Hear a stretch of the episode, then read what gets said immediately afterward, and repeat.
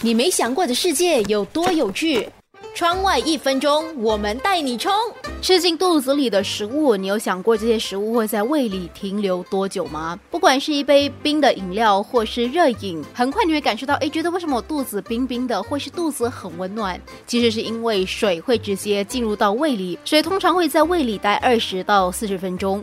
如果是煮熟的蔬菜类呢，大概会待个四十五分钟；谷类跟坚果类、豆类约有九十分钟到一百二十分钟。那如果是牛奶、乳制品的话，低脂肪的会有九九十分钟，全脂的会有两个小时。动物蛋白质其实比较难消化，蛋黄大概需要三十分钟，全蛋则需要四十五分钟。吃肉的时候，你是否会觉得自己的饱足感会比较持久？那是因为鱼类会在胃里待三十到六十分钟，鸡肉有一个小时半到两个小时的时间，牛羊肉呢则有三个小时起跳。猪肉则是当中最长的，至少要四个小时半，也是最难消化的一种肉类。当然，最重要的是呢，要提醒你，其实，在很多时候，我们觉得，诶，我已经吃了很多东西，为什么还没有感觉到饱呢？因为大脑会在你吃饱后的十分钟才会传达吃饱的信息。所以，很多营养师跟医生们都建议，最好是吃到七分饱。很多时候，你已经过撑的话，就代表说你吃太多了。